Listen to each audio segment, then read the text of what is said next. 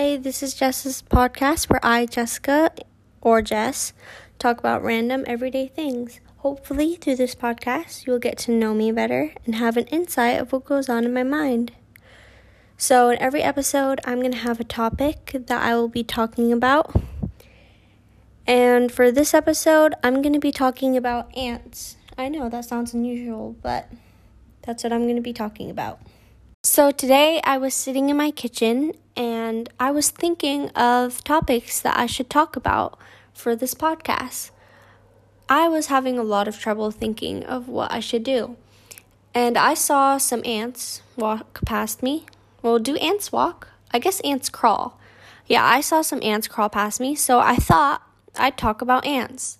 So I searched on Google for some facts about ants. And did you know that there are more than 12,000 species of ants all over the world? Because I didn't know that. I only thought there were like three kinds of ants the black ants, red ants, and then those really big, nasty fire ants.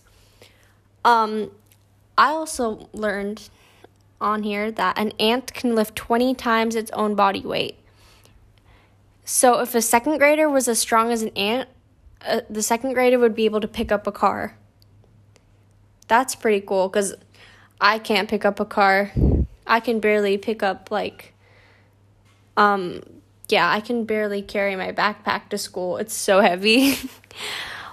also, ants don't have ears. Ants feel vibrations to the ground by their feet, which is pretty cool. So, one of the things that most people know about ants is that ants work together really, like, they work all the time.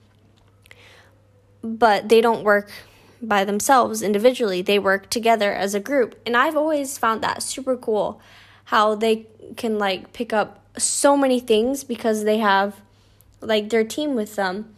And I feel like in life, we need to have a group of people to help us support and help us with stuff that we need help with and to help support us.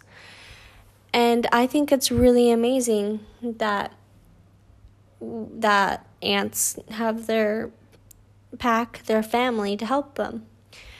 Um so I've learned that there are 12,000 species of ants. And I'm thankful that I have my friends and family who are here to support me. And I'm also thankful for ants because apparently, wherever ants go, then they make the surface cleaner. I wasn't aware of this, but my grandma told me this. So I think that's a pretty cool fact, actually. So, anyways, thank you for listening to my podcast. I hope you have an amazing day. Goodbye. Bye. Love you.